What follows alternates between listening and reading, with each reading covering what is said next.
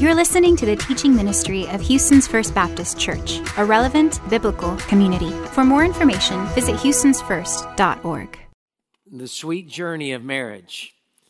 And as we look into Song of Songs in just a moment, if you've got your Bible, I want you to turn there to the Song of Songs. And I want you to be able to look at here as we're going to look at the deepening of the relationship here between Solomon and his wife. We've journeyed together over these last few weeks. We've looked at their attraction. We've looked at their dating. We've looked at their courtship. We've looked at their marriage. We've even been bold enough to look in the scriptures of their wedding day and wedding night of their honeymoon. We've seen two chapters on conflict, and now we're going to see the deepening of their relationship that there's a journey that takes place, that there's a deepening. It's one thing to be young love, it's another thing to be older love. It's one thing to be just the beginnings of a relationship. It's another thing to be deepening of a relationship. So if you're at Sienna or Cypress or downtown or online, I want you to, to grab your Bible and to look into chapter seven is where we're going to be in the Song of Songs in Cypress. I'm actually going to be with you tonight at the barbecue. And so I'm looking so forward to that. I've seen you tonight in Cypress, But for all of us, we're going to jump in to chapter seven is where we're going to go. And we're going to see a maturing, beautiful picture picture, a poetic and high standard of what it means to see a man and a woman in marriage and growing in that marriage. Now, why do we need to talk about these things? Well, because we're really confused on marriage in our society.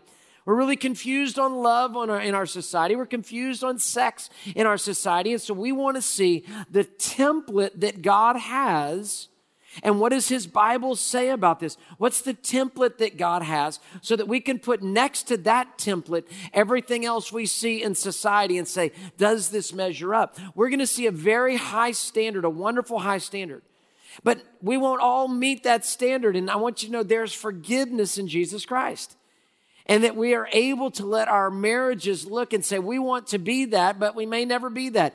We read Romans because we see the, the righteousness of God, but we'll never be that righteous. We read Galatians and we see the freedom that is in Christ, but we'll never have all of that freedom. We see Proverbs, but we'll never be that wise, but we still study them and we look at him. So we look into the Song of Songs beginning in chapter 7, verse 1. We're just going to jump in here in verse 1, and then I'm going to read verses 1 through 5 and explain them to you. How beautiful are your sandaled feet, my princess!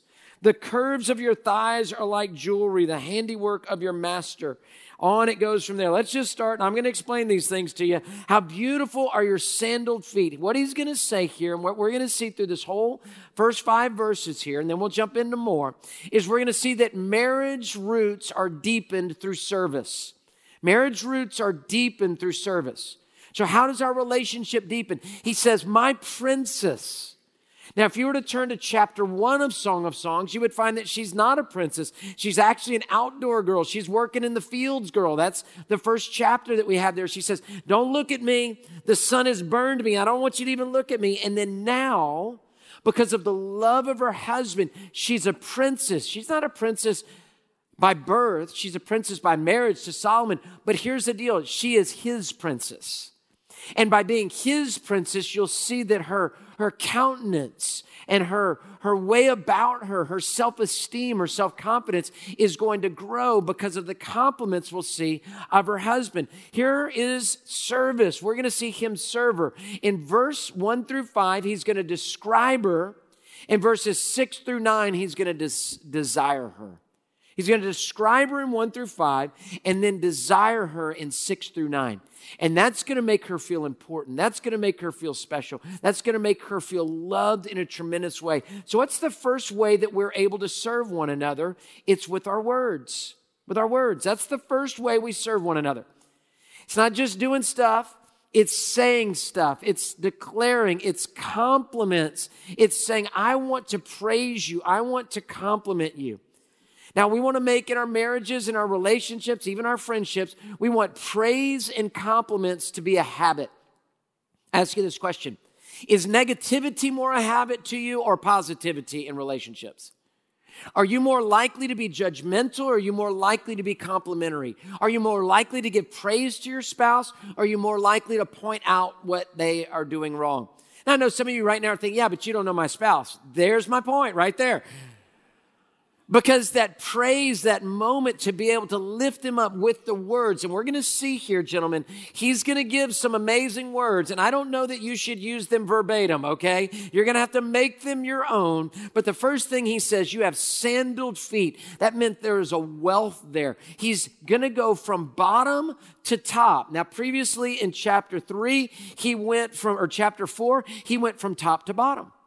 So there's some folks that say he may be washing her feet at this time to be able to say, I want to raise up and I want to give you these words. So the first thing he's going to do is he's going to give compliments in these first five verses. And they're going to be wonderful compliments, ladies.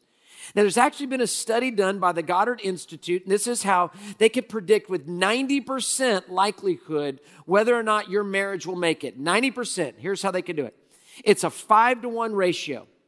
If the compliments and praises are five and the negative comments are one, you're going to make it. Five to one ratio. It's literally a math problem. They said if the negative is five and the compliments are one, then you're just heading down, down, down, down, down. It's just a matter of time. Now you may stay together on paper, but you just don't enjoy one of those company. And so if the rolling in the eyes and the and all of that begins to override the five of you look pretty today. You're beautiful today. I'm so grateful for you. I'm so thankful you're my wife. I'm so grateful that you're my husband. Thank you for working so hard. Do you know what an amazing parent you are? I'm so proud of you. I love when you're with me because I get to show you off to the world. When those are happening, and then you say, uh, I didn't really like the onions in that, you know, that's okay. But to be able to have the five to one, so we serve with our words. Watch his words as he starts. I'm just going to take you through one through five. And I hope you'll just follow along in the scriptures because this is one of those passages of scripture. If you were to read it on your own, you probably go, I don't know what that's saying. Let me tell you what it's saying. Here we go. Verse one through five. How beautiful are your sandaled feet, princess. So he has declared her to be a princess. The curves of your thighs are like jewelry. Let's just stop right there, okay? He's saying your figure is beautiful. All right. That's what he's saying. The curves of your thighs are like jewelry, the handiwork of a master. Now it's going to really get weird. Your navel is a rounded bowl that never lacks mixed wine.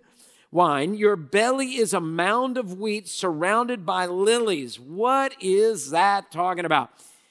He is saying that you are like wine and you are like wheat. Now, I know, ladies, you've been like, I've been waiting for my husband to call me wheat for so long.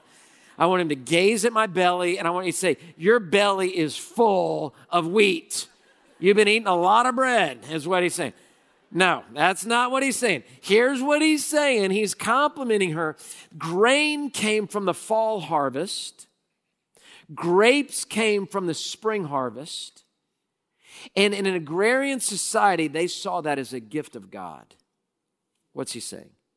You are a gift of God in the fall and in the spring, year round, all the time. God has given you to me. What a blessing. Listen to, to the, the Bible just in Proverbs. Um, it says this A man who finds a wife finds a good thing and obtains favor from the Lord. I particularly like this one Proverbs 19, verse 14. A house and wealth are inherited from a father, from your fathers. But a good wife, a prudent wife, is a gift of the Lord. So, what's he saying? He's saying what every lady in this room or every lady online or every lady at every campus, every place in the world, wherever it is, wants to hear. You are a gift of God to me. Every husband wants to hear it as well. Not just, you know, my high school boyfriend got married to somebody else, so I guess I could go with you. That's not it. It's saying, I'm in love with you, and you are like the harvest of the fall and the harvest of the spring. You are a gift of God to me. You are my food and you are my drink. Here we go, verse 3. Let's all look on our cover. Are we reading the Holy Bible? Yes, we are. Verse 3. Your breasts are like two fawns, like the twins of a gazelle. Your neck is like a tower of ivory. Your eyes are like the pools of Heshbon by Beth Rabbim's, Rabbim's gate. Your nose, here we go. Your nose is like the Tower of Lebanon. Ladies, you've been waiting for that one, haven't you? looking towards Damascus. So, what do we have here? We have that he's going from the top to the bottom. We've seen the feet. We've seen uh, his words about the thighs. We've gotten to the belly. Then he speaks about the gentleness of her breast and how he'll be kind with her in that way. That he doesn't rush into sexual intimacy. He's tender, he's kind, just as a gazelle. You would approach a deer in a very sweet and loving kind of way. He approaches her most intimate places and your neck is like a tower of ivory. There is no biblical example of a tower of ivory. Why? It's too expensive. It's too expensive. He's saying, You are the best. You are better than anything. When I see, what would you see in this society? You'd look across the plains and you'd see a tower standing up and you'd say, That is the most beautiful. It's different than every other bit of landscape. It's an ivory tower, so precious, built so preciously. You are wonderfully made by the Lord. Psalm 139, that, that he, how wonderful are his works, that we have been knitted in, in my mom's womb, in your mother's womb, that you're wonderfully made by the Lord, that you are like a tower of ivory. What holds you up straight, where your confidence comes from, is like a tower of ivory. It's too expensive. It's too great. Then he goes up another notch. Your eyes are like the pools of Heshbon by Bath Rabbim's gate. Now, pools by gate. Let's put this together. The gate of the city, remember Proverbs 31, it says the husband is respected at the city of city gates. There is commerce that happens at the gates. We are at the Loop campus at the gates of the city, if you will, I 10 going into 610. It's a busy, busy place. We have 100,000 cars that pass our church at the Loop campus every day on 610 and I 10. 100,000. Busy, busy, busy. Here's what he's saying. Now, this is so beautiful. Don't miss this. In the busyness of life, your eyes are where I find the pools of rest. You are, your eyes are like the pools at the city gate. I can go to work all day long, get beat up all day long. I can do all what I do, but when I come home and look into your eyes, the Lord is my shepherd. He, lead, he makes me lie down in green pastures. He leads me by quiet waters, pools, and He restores my soul. You are a restoration to my soul. Do you hear, ladies, what she is doing and how He is responding? He doesn't come home from work into more chaos. He comes in from work to peace. He doesn't come into an eye that's looking at him and rolling at him. He comes into eyes that give him peace and comfort. And so there's a gentleness to her. And he says, Your eyes are like a rest stop on a busy highway. Your eyes are like pulling over to a scenic spot to look at the mountains on the midst of a highway in Colorado. You are like the pools where I find my rest. So he said all of these things, and then he gets to, and I got to explain this one. Your nose is like the Tower of Lebanon looking towards Damascus. That does not it's really hard to compliment a woman's nose. I don't know really how you do that and when, right? It's so small. I know. It's too big. I know. I mean, what do you do? You just kind of just stay away from it, you know? So, but he goes for it and he says, Your nose is like the Tower of Lebanon. Now, how terrible could that be? If this wasn't biblical and husbands, you went home and said, Your nose, it reminds me of something sticking out on the horizon that's there. You'd be like, Tell me the counseling center phone number again. What, what, what do I need to do? So don't do that in Sienna and Cypress downtown. Don't do that. He says, Your nose is like the Tower of Lebanon looking towards Damascus. Very interesting. Looking toward Damascus was looking from northern Israel into Syria.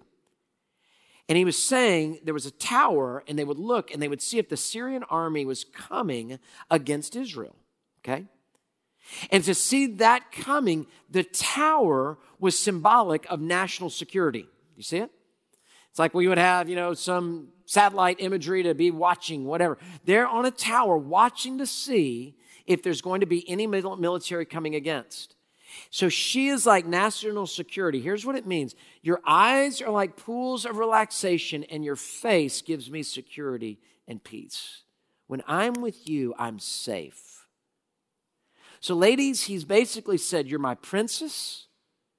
You have a beautiful figure. You are my spring rains and harvest. You are my fall rains and harvest. You are a gift of God to me. I'm going to be gentle with you in the intimacy. Your neck, your stance is so wonderful. It's so expensive. You can't even build a tower out of ivory. Your eyes give me relaxation. Your face gives me peace and protection. I'm more comfortable with you than anyone. Verse five, your head crowns you like Mount Carmel. The hair of your head like purple cloth. A king could be held captive in your tresses. This is a shampoo commercial, is what's happening right here in your Bible. Okay? He says, Your hair crowns you like Mount Carmel. Mount Carmel was a beautiful, beautiful spot in Israel. It's beautiful. It literally means a place of beauty. And so this Mount Carmel, she, he says, your hair is gorgeous. And I just get caught up in its tresses. Now here's what's interesting, ladies. I thought you might want to know this. Um, her hair in chapter 4, verse 1, and chapter 6, verse 5 was black. And then now they say that it's purple. This is a biblical mandate for you to be able to color your hair, ladies. Is that awesome or what? Can I get an amen? All right. It cost you a lot of money, and now you got the scripture to prove it right here. All right. Now, they don't think her hair was literally purple. I'm making a joke about the coloring of her hair. He's saying that it's like royalty. Purple was the color of royalty. So he's saying, Your hair, I could get caught up in your hair, your eyes, your beauty. It is amazing. You are beautiful. You are my crown. It crowns you with everything that you have. Guys, do you know that the crown of your life is your wife? You can have a lot of stuff, and we don't know anything about your character. If we could talk to your wife for 10 minutes, we'd find out who you really were.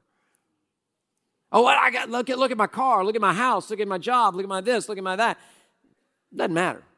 None of that is character based. That could be skill based. That could be, as it said in Proverbs 19, that land and houses is from fathers. You may have inherited it. But a gift of God is your wife. And so treat her as your crown, her countenance, declares our character, men. And so allow her countenance to be an amazing countenance and compliment her with these things. Declare these things, how wonderful it is to be able to declare these things. So he describes with his words these amazing things. Do you see a five to one ratio in this? It's like a 10 to zero ratio, is what's happening.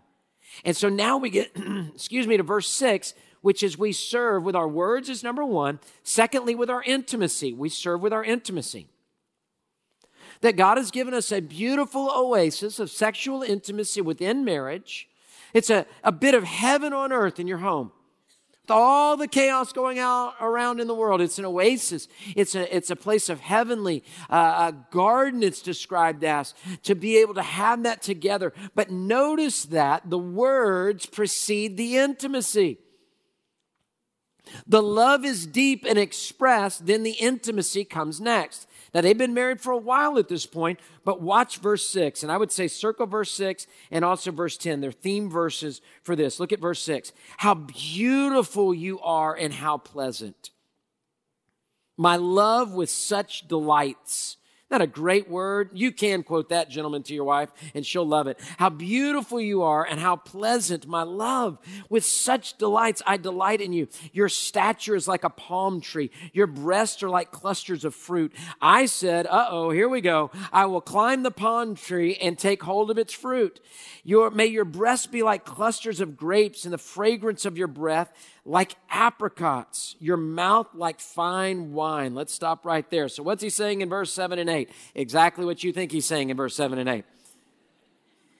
But I love the picture that he's giving here. Think about in the Middle East, she is his oasis. You see it? Where do the palm trees grow? Oasis. Where does the fruit grow? In a place of, of, of uh, fertility and fruitfulness. So, in this place of the Middle East, of much barren desert, she is his oasis, he is her oasis. So, then verse 9, look at what it says in verse 9. If you're looking in your Bible, you'll be able to see it. It says in verse 9, Your mouth is like fine wine, and then it should break in your Bible and say, Woman. Now she's going to speak. Your mouth is like fine wine, flowing smoothly for my love. Now the lady is speaking. She's interrupted him which is biblical. Okay, ladies, just interrupt him. Your mouth is like fine wine, now the lady, flowing smoothly for my love, gliding past my lips and teeth. Verse 10 I am my love's, and his desire is for me. What happens right there is it's a kiss. I love this. This is so poetic. Verse 9 is intersposed, inter, intermingled with the man begins to speak and she finishes his sentence to symbolize their lips interlocking. That the verse is interlocked because their lips are interlocked. And here's what's happening. The maturation of their relationship is now she's finishing his sentences. Now, ladies, don't finish our sentences too much when we really want to get a thought across. But what it's saying is they are so locked in step, they know how one another thinks. And they know each other so well. Now we'll see the intimacy come after that. Do you see the beautiful? Do you see a template of God? It's not, let's rush to bed. It's not, let's fulfill our lusts. It's not, let's live together. It's not, let's just go together in, in a, a, an ex escapade of sexual aspects. It is, I want to marry you, care for you. I want to from top to bottom and bottom, or from top to bottom and bottom to top, to be able to tell you everything I see in you, everything I see in you. And I want us to be so tight and interlocked that our relationship is modeling a kiss. Do you see the beauty of it? And do you see the reason we need to teach biblical sexual intimacy? You're not seeing this in the movies. This is not in the news reports. This is better. Do not think that God's view of sex is less. It is better. Students, you walk with God. Singles, you walk with God. You wait on God, and you will see the blessings of God within marriage. The only sexuality that God blesses is between a husband and a wife. That's the only way, because it's exactly how He put it together and they're now interlocked. And she says in verse 10, I am my love's, and his desire is for me. I'm not worried about his wandering eye because he doesn't have one. I am his, and he is mine, is how it says in chapter 2, verse 16, chapter 6, verse 3. And now she says, not just that he's mine, but that his desire is for me. Now, watch what happens here.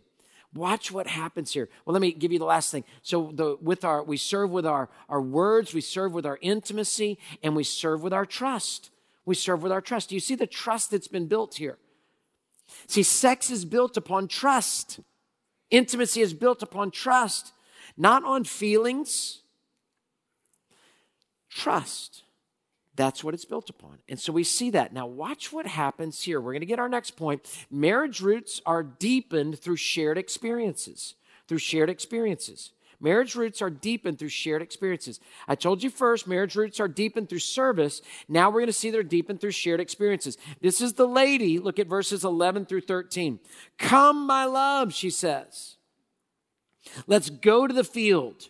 Let's spend the night among the henna blossoms. Let's go early to the vineyards. Let's see if the vine has budded, if the blossoms have opened, signs of spring, if the pomegranates are in bloom. There I will give you my caresses. She offers herself to her husband. The mandrakes give off a fragrance, and at our doors is every delicacy, both new and old. I have treasured them up for you, my love. So those in verse 13 is talking about those, those that's a very, very sexually expressive use of fruit and mandrakes and apricots. It's very juicy, is what she is saying here. Very sweet, very fragrant. Now, here's what happens. They have a shared experience. Now, here's what I want you to see. They are doing life together. She initiates this.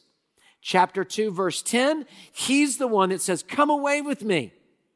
Then later on, she is now initiating. She says, Come away with me.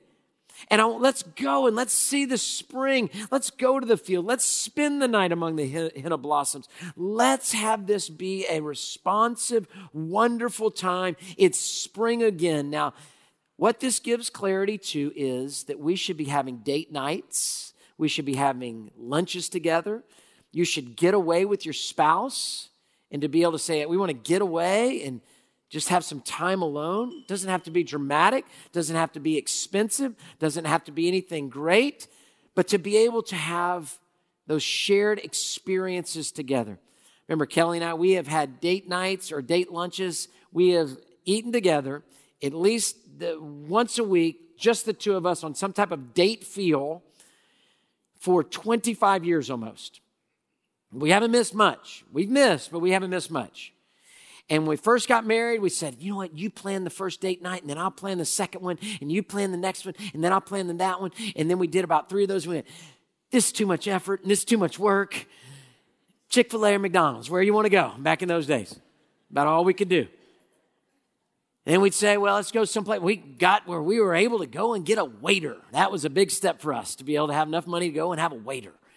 And we'd go and spend time together. We'd order pizza together. You don't even have to always go outside. It's just time together. Put the kids to bed, little ones. It's hard to get away with little ones. It'll cost you a fortune with babysitters. Get them to bed and say, this is our time. Not with a screen. This is our time together. Let's talk. Let's get knee to knee. Let's be shoulder to shoulder. Let's be arm in arm. Let's walk on the spring night. Let's go out to eat. And so to be able to have that as the kids have gotten older, um, now we're able, we have a date lunch once a week. We have a lunch together every single week together. And if, if one of us can't make it for that lunch, the other one's got to know about it. We got to ask permission type of thing. It is solid. It's on the schedule. Nothing else happens but that date lunch on that day.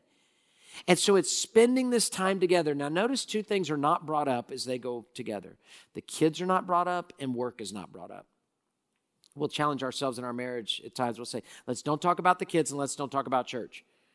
And we sit there and go, so what's your favorite color? You know, that's what I always kind of go back to. It's hard. It's hard to do that. But Cypress, Sienna, downtown, it's important to do that, to get just the two of us, because we're going to get to the stage, we're already getting there, there's going to be just the two of us again. So here they are, they're running off together.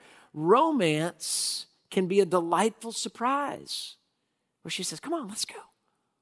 Let's do this. It can be a delightful surprise. Or romance can be planned. Either way, it's okay. But what it needs to be is it needs to be a connection of two hearts together. We put a chart for you in your listening guide, and so I hope that you'll grab this and online we'll put it on the screens for you. It's a chart of communication levels. This is a really neat chart. This communication levels. Okay, so let's look at it together. Cliches surface, the meaning is non sharing, the degree of transparency is none, who do you share with? Anyone. Say, Hey, how are you today? I'm great. What's going on? Not much, right? How's the weather? Oh, it's hot today. It's just, it's just what we do in the grocery store lines. It's okay. It's what we do. It's not a problem. Number two is facts, sharing what you know. The degree of transparency is very little, right? It's a little bit of transparency, but not much. You share it with a number of people. Boy, gas sure is high. Yeah, it is. That's a fact, right? little transparency. Man, it's hard to make it with all this inflation. Yes, that's a fact. There's some transparency in there, but you're like, I know I've got $3 in my bank account. What do you think? Can I borrow some money? That's going to be way down on the needs section. But to be able to have facts, then opinions, sharing what you think, some degree of transparency. Number of people you share with is some. Now, this is what gets us in trouble on social media. We share our opinions with the number of people we share with, the world, right? So that's a different thing on what needs to be shared. Now, go for it, do it, whatever you want to do. Number four, feelings. Sharing what you feel. Degree of transparency is much. You share with very few people how you really deeply feel. And then number five is needs. Sharing who you are. That's a complete transparency. The number of people you share with is one to three people. This is from the book Why I'm Afraid to Tell You Who I Am by Paul, John Powell. And looking at this chart, here's what we do. Look at the chart. Many of us, let's put the chart back up since I said look at the chart. There we go. We don't, we don't, many marriages don't go past number three. And that's a problem. Guys, you got to tell how you really feel. Ladies, you got to tell how you really feel. You can't just stuff it.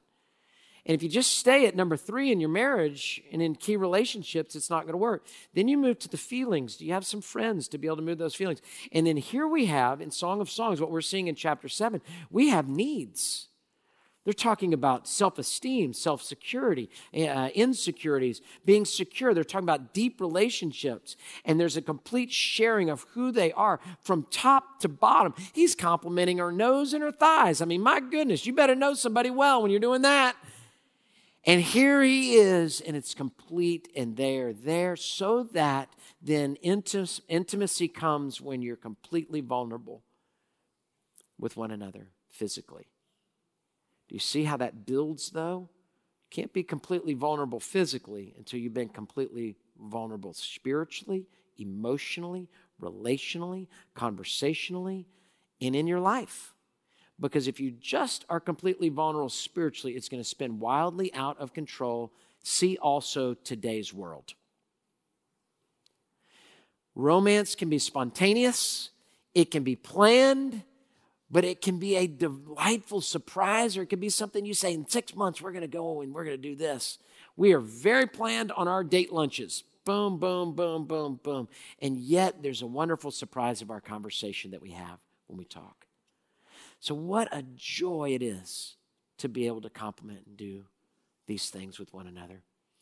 Remember one time I grabbed Kelly's daytimer. She's got just good old pen and paper daytimer.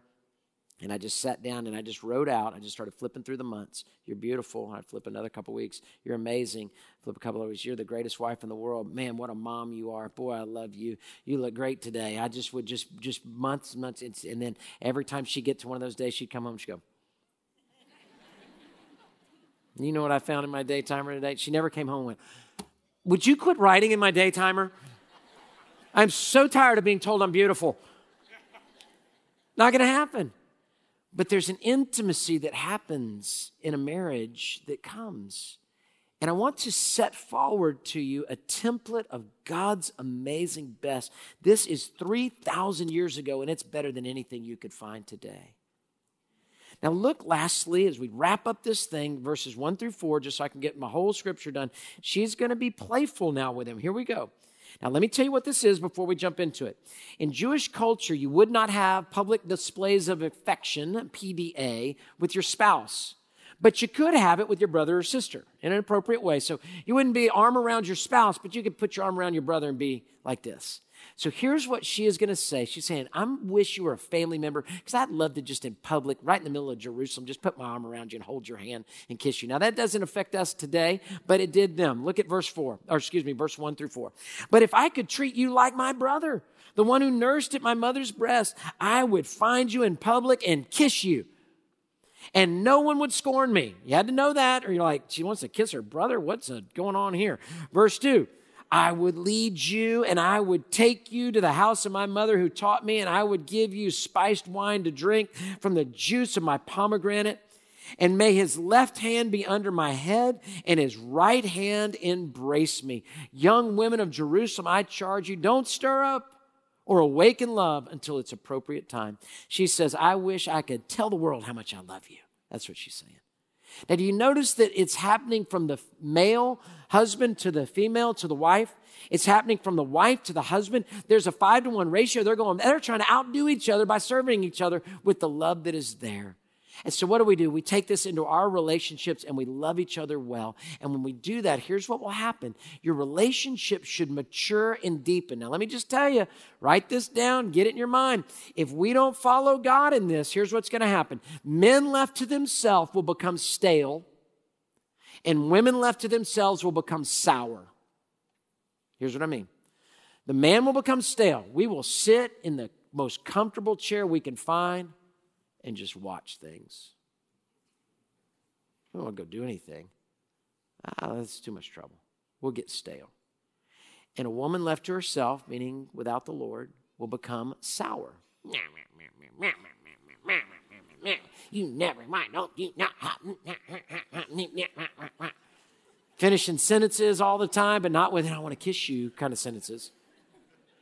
So men, let's don't become stale. And women don't become sour because when you end up with a stale man and a sour woman, you do not end up with this. you end up with tolerating each other. Tolerating each other. And instead, let's desire one another and let the relationship deepen. Let me close with this last thing. I tried to share with you our journey along the way and so that you could just we could personalize this a little bit. Let me show you a picture of Kelly and I about a month before we got married. That's in an engagement party that someone threw to, for us there. So there we are. 1997, July is when that is. So many, many years ago. Young love. I mean, holding hands, looking in each other's eyes. Let me show you now 25 years later. And there we are. I want you to know, yeah, thank you. I clap for that too. 25 years this summer, 25 years later. I want you to know in between those two pictures, I tried to figure out last night, are about 15 to 20,000 meals together. I mean, think about that 15 to 20,000 meals together. We have been to church together, especially with me, thousands of thousands of times we've worshiped together. We have prayed together thousands of times. We brushed our teeth next to each other thousands of times. We've had more cars than I can count. We've bought and sold houses. We've been on vacations together. We've had fights. We've made up. We've not understood each other. We've understood each other. We've listened to each other ramble on about something that's not important to me or not important to her. But the fact that I'm important to her, she listens and she's important to me, I listen.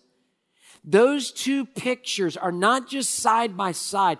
There are thousands upon thousands upon thousands of maturation moments of marriage. It's our own personal up movie that we started with that clip at the beginning. So, there we were. It's two kids, me finishing seminary and her finishing up student teaching. And then now with kids, getting some gray hair, all that happens. And I want to encourage you let's all follow God in the midst of it all and walk with Jesus. And if you haven't done it right, come to Jesus Christ for forgiveness and clarity in the right template. And also, if you have done it right, and maybe you're looking back and your husband or wife is in heaven now. Thank God for those great days. For those of us that are still in the midst of it, let's appreciate God for those great days that we're in. And for those that are waiting on that person that God may bring, you just walk with God and trust Him. I submit to you, lastly, this is better. This is better.